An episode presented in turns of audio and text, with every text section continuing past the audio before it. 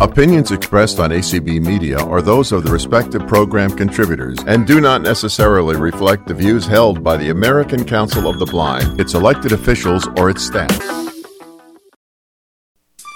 It's almost time for the 61st ACB Annual Convention, and convention time also means ACB auction time. This year's auction will be held on Saturday, June 18th, beginning at 6 p.m. Central Time. It's your chance to bid on crafts, jewelry, technology, and those ever popular food items, including some delicious baked goods. Participation is easy. If you're registered for the convention, you're automatically registered to bid. You can join in on Zoom or tune in to ACB Media to catch all the action. If you want to get in on some early deals, the ACB Appetizer Auction is for you. It'll take place June 16th and 17th with lots of great items up for bid throughout both days. All proceeds will benefit ACB membership and the ACB community. Watch your email for more auction details or contact Leslie Spoone if you have any questions. Her email address is Leslie Spoone at cfl.rr.com. That's Leslie Spoone at cfl.rr.com. Let's have some fun while raising money to support ACB. See you at the auction June 18th, beginning at 6 p.m. Central Time. Following programming has been made possible in part by the generous support of BITS, Blind Information Technology Specialists. An affiliate of the American Council of the Blind, BITS provides career development for computer professionals. For over 50 years, BITS has been on the forefront of industry, promoting and advocating on information access and technology that improves the quality of life for people who are blind and visually impaired. Learn more about BITS programs and how to become a member by visiting their website at www.bits-acb.org. Welcome to Speaking Out for the Blind. I'm Brian McKellen. According to Mobile Syrup and Adaptivision, blind 40 year old Jacqueline Pope of Toronto, Ontario wants to create more accessible mobile apps for the blind and visually impaired. How is she going to do it? Jacqueline's here to speak out and talk about that mission. Hi, Jacqueline. Hi, everyone. How are you? Glad you're here today. So tell us about Tell us a little bit about yourself first, Jacqueline. Uh, wow, I wouldn't even know where to start. Um, I am legally blind, according to you know everyone, uh, the government, and I really didn't anticipate this happening to me. I kind of just kind of it happened to me, and I had to either sink or swim and figure things out pretty quickly. Um, I'm a mom. I'm a student. I have had multiple careers. And now I'm just looking to figure things out for myself now that my boys are growing up and they're off to college. That's marvelous. But you're going for a second career in your life. What's that career? I am hoping to go as a full stack developer, and that just means that I'm looking to learn how what front end, back end, and data development is. But on the flip side, I also want to add in UX UI design, which means I want to incorporate user experience, which means I want to listen to our community's feedback and I want to incorporate how we use these the software and the apps and bring our insights to the developers and if they don't want to listen then i'm going to learn how to make these things and make them for our community um, I've heard some stories where the where the developers won't actually listen. Tell us a little, just a few of those stories. Right now, uh, going back and forth to school, accessibility isn't really taught. And the main thing is accessibility is taught within the HTML. Think of that as the blueprint or the recipe. Uh, it's the, the structure of the house. And that's where all our uh, software for accessibility, that's where all our coding is. And if developers aren't being taught how to even use tab navigation or what does a screen reader sound like, how can they even create these things for us? So, in amongst going back and forth to different schools, um, right now I'm working with Juno, I'm working with Lighthouse Labs, um, and I'm we're trying to create an education program where not only do my classmates get to understand how important these things are, if um, if they get to learn what these things are like, then they can go ahead and they can program them, and then future generations will also learn what accessibility means. Um, I understand that you previously went to college to study electric environmental engineering. Did these school plans fall apart because of your vision loss? They did. Um, I grew up in Ontario and Newfoundland. I spent my summers in Newfoundland running around in the forest and on ATVs, and um, I had a lot of fun. And I wanted to learn how to protect what I loved the most, which was the, the forest. And I don't mean like a tree hugger, I just mean um, not having toxic spills and having companies respect you know the, the land and learning the balance between uh, society and environmental stuff um, what happened was i was starting to trip on things and i was hurting my ankle twisting it i wasn't able to see the analytical devices in the field properly i was writing down the wrong information um, my marks were starting to slide in school and I knew something was wrong. Um, and and that's when I started hunting around. And actually, that was started around 2015, 2016. You gradually lost your sight from 2019 to just recently in 2022. You were diagnosed as legally blind, as you mentioned. You have had cataracts, glaucoma. I have both of those too. Diabetic retinopathy and macular degeneration. Jacqueline, when you started losing your vision, you were very lost. Why? Uh, because all those terms are very scary, especially when you throw in the wet kind for macular degeneration. Um, if you think of somebody who's had a heart attack in the hospital, when they leave, they have a nice big package from the Heart and Stroke Foundation and they have the foundation following them. I didn't even have my doctor tell me I was legally blind after a field test and a couple other things. Um, it was really my nonstop insistence on calling uh, the Canadian National Institute for the Blind and Vision Loss Rehab. Um, when they finally read the reports, they said to me, You are legally blind. And I was like, What? um, and that's when, you know, I started getting the services and I started getting the help that I needed. So, what really disappoints me the most is one, why didn't my doctor have the guts to look me in the face and just say, You are legally blind? But two, how many other people out there don't know, one, that this is happening to them, and two, don't have a clue where to turn? Why do your eye conditions prevent you from properly treating your diabetes? I mean, you're even using blood pressure and glucose monitors that don't even talk to you. Well, if you think about it, um, some of the pens that I take, they only go up to a certain amount of units, and I take more than that one pen load takes.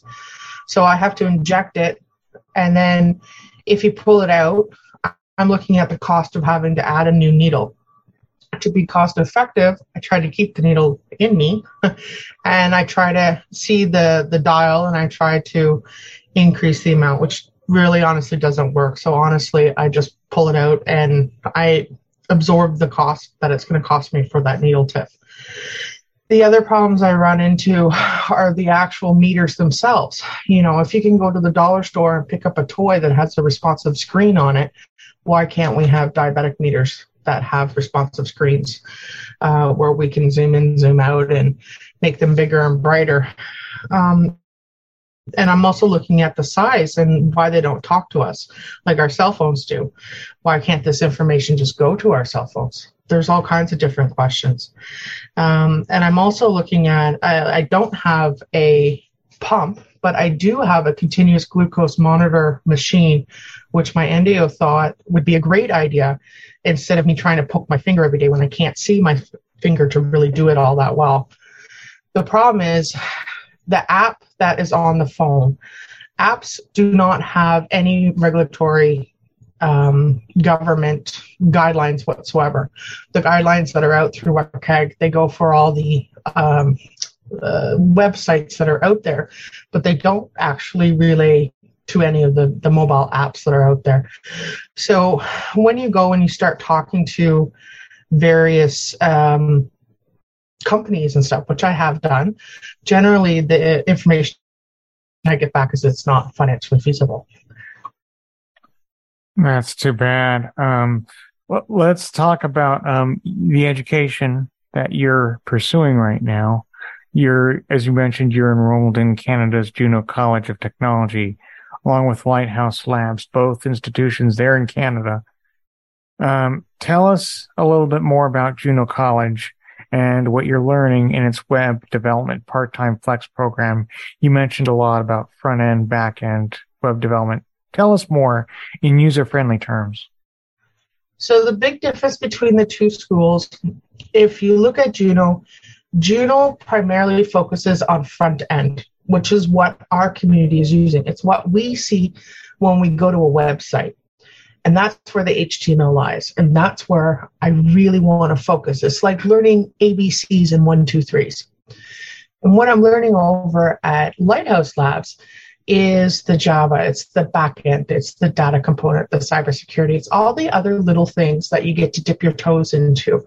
So I may not be as strong in those languages, but I'm aware that they're there and I'm learning how they combine and they work with our accessible technology, which is still very important because you can't forget anything. You have to, if you're going to accept these answers from these companies that say we can't do it I can't personally take that answer. It just bugs me because I know it's really not that hard to increase a font size so that we can see something within an app.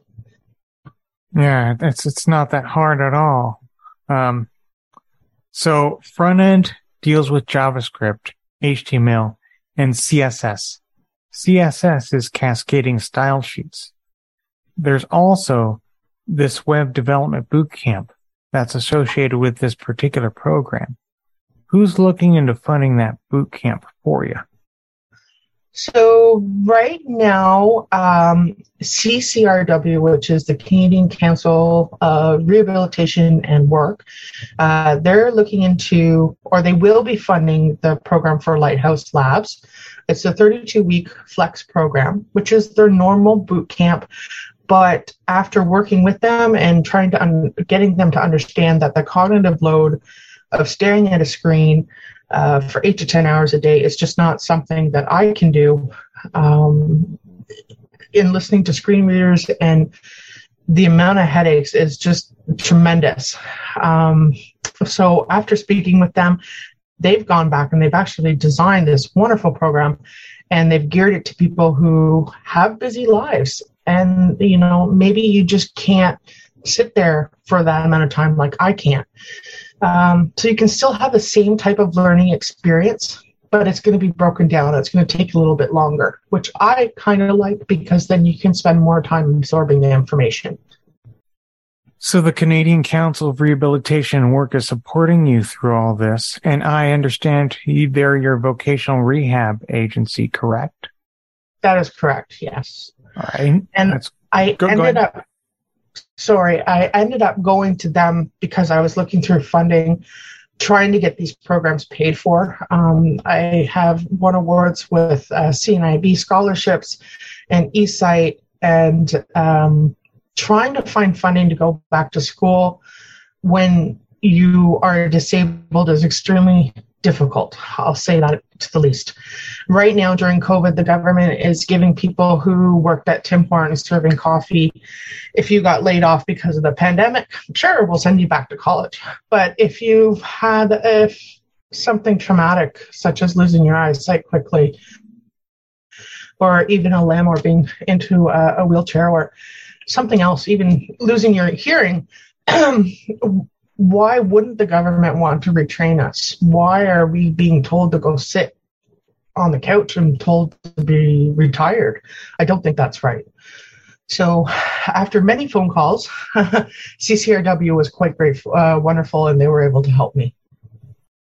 You can't just sit in front of the TV all day. You got to do something.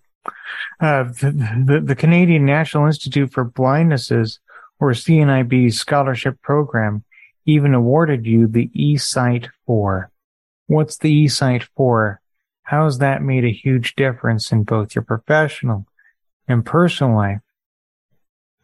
Personal life, uh, I would like to say thank you to eSight because the last time I saw my son's face, he was just a young teenager. I think about 13 or 14. When I won the eSight, his was the first sight, his face was the first sight that I saw again. And I know I'm a little bit um, emotional, but he was a young man. He was 20. and I couldn't mm. believe how much he had changed. And um, that that is something that's ingrained in my mind. I'll never forget, and I hope that everyone can experience something like that. Professionally, I'm able to connect it to my computer. I'm also able to connect it to my Xbox so I can still game. Um, I have connected it to uh, to my cell phone so I can actually show my son when we go for walks and stuff what I'm actually looking at if he's not quite sure uh, what I'm trying to show him.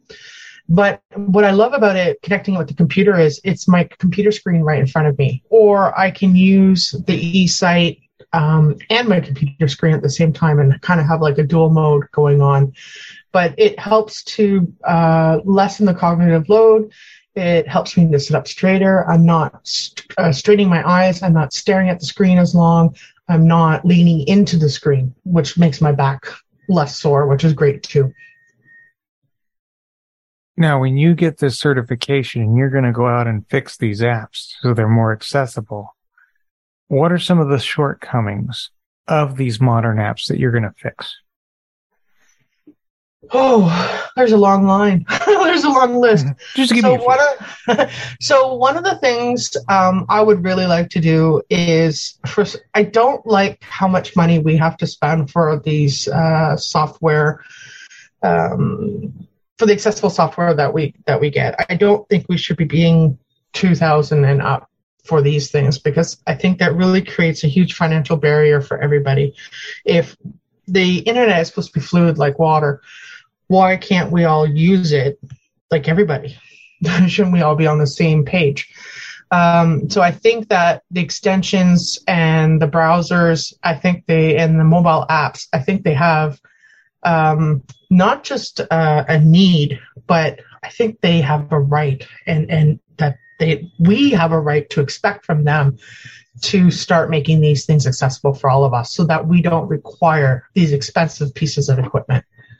And that's one thing I love about HTML is I can sit at home right now, look at source code, which is like the blueprint um, behind everything in the instruction manual, and I can start recreating the stuff at home.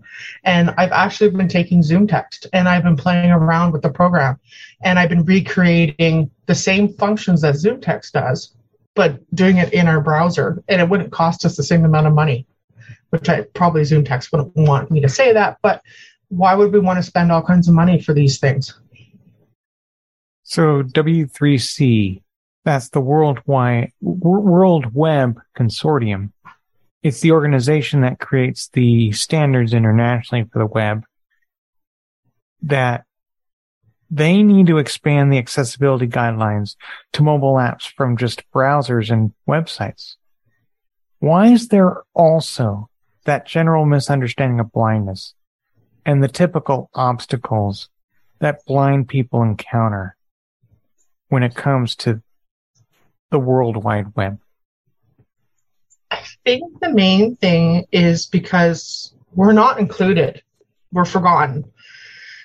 Uh, if you look at UI or sorry UX UI, it's it, it mainly focuses on human interaction with the the design process.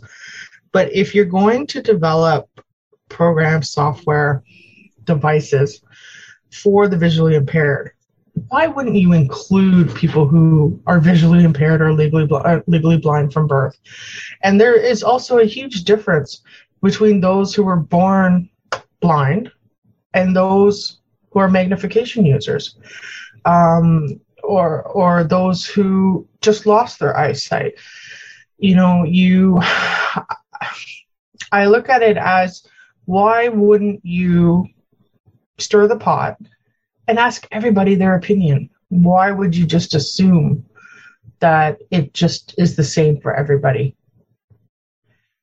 And I really, really, sorry, I really believe no, it, it, it's not just WCAG and the mobile apps, it's also the devices. Every mobile device maker out there is different.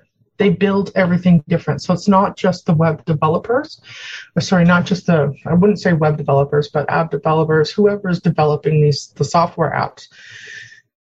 How can you create a standard if the device you're making the standards for none of them are the same. Yeah. Yeah. It's going to take some time uh, to increase those standards and make going on the internet itself even more accessible. But I think you're going to be a big help for changing that, Jacqueline. Really do.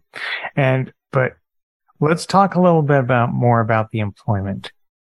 How did the employment support group known as Make a Change Canada give you a grant to turn your office, your home office, into a fully accessible space for you when Staples, the famous office supply store in North America, wouldn't help you?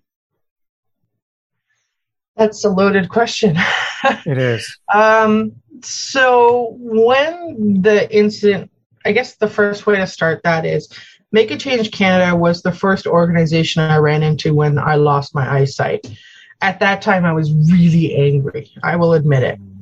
I didn't understand why I was losing my eyesight. I didn't understand why my world was changing so dramatically. And I was lashing out a lot of different people.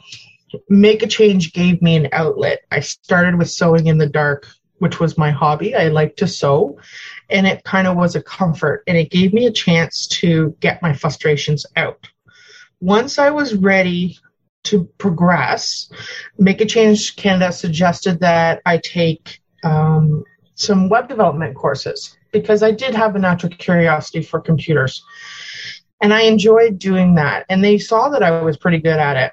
So they did offer me some money. Um, well, they didn't give me cash. They said, please go to Staples and please go find some items that you would like to uh, get for your office so that we could make it accessible and we could make this an actual possibility for you. When I went to go visit Staples, I was with my guide. I did not have my guide dog at that time. Again, it was fairly early in um, this whole beginning process for me. And when I went in with my guide, it was not a very good experience. Uh, it was at the beginning of the pandemic, literally. I was screamed at to stay six feet away from my guide, even though I had my white cane, black glasses, and we said several times, you know, I'm legally blind. We ended up leaving the store. Instead of turning this into a completely negative and horrible experience, I ended up writing uh, Staples. Now, granted, it did take them a while to get back to me. Thank you to Mobile Syrup for their help with their help, Staples did get back to me. And what they did do is they invited me back to their store along with CNIB and the Come to Work program. And they're now partnering and doing uh, stuff with CNIB. And they also donated $1,000 in my name to CNIB.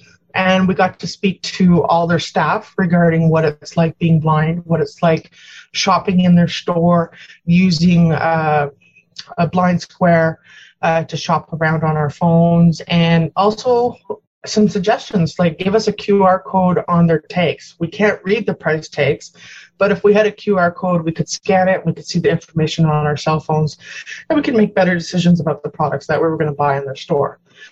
And that's kind of who I am. Instead of taking negative um, situations frustrating situations, which I know all of us have been in, stop for the moment and let's look at the other side. There, at that moment, that person was very scared because of the pandemic. They didn't understand what I was going through at all. And all they knew was that they were trying to keep their employees safe. Fine. Staples was able to come back and they were able to help and learn. and they were able to educate their employees and bring in my guide dog at that time. And now there's a partnership with Staples and CNIB, which is great. And I think that's wonderful. Um, Make a Change Canada was able to fully outfit my uh, office at home with dual monitors. I was able to get a printer, a desk, ergonomical chair. Um, they even got me additional lighting that I never even originally thought of, uh, which was great. And the keyboard and mouse, everything that I needed. Um, I, I, honestly couldn't have asked for more. And they really gave me the support, the confidence, and everything that I needed to become the person that I am now. Jacqueline, we appreciate you speaking out and your efforts to create accessible mobile apps for the blind and visually impaired. Thanks for joining us today. Thank you for having me. Before we go, listeners, I welcome your comments on this program. Just visit and like me on Facebook at Speaking Out for the Blind, or follow me on Twitter at Speak Out Blind or Speak Out for the Blind. You can also check out my website, that's speakingoutfortheblind.weebly.com. More information on today's show is posted there. Just look under list of episodes and show news tab. And my show archive is at speaking-out-for-blind.pinecast.co. That's all for this edition of Speaking Out for the Blind. Thanks for listening. And remember to speak out.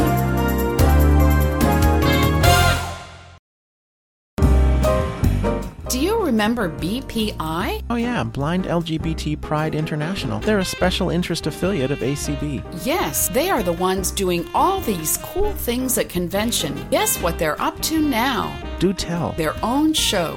It's called Pride Connection. That's great, but what if I'm not a part of the LGBT community? This is a show for everyone. Actually, non LGBT and non disabled folks are known as allies, and they are a huge portion of BPI's membership. Everyone is welcome. So, what kinds of topics can I expect from Pride Connection? Fun and relevant topics for everyone, from blindness to LGBT education, technology to advocacy. So, when will Pride Connection take place? Every Tuesday at 10 p.m. Eastern. Be sure to tune in so we can all connect and learn while having fun. Pride Connection on, on ACB Radio Mainstream. You are listening to ACB Media One, also known as Mainstream, the flagship of the ACB Media Network. The ACB Media Network is a service of the American Council of the Blind please visit us at acbradio.org.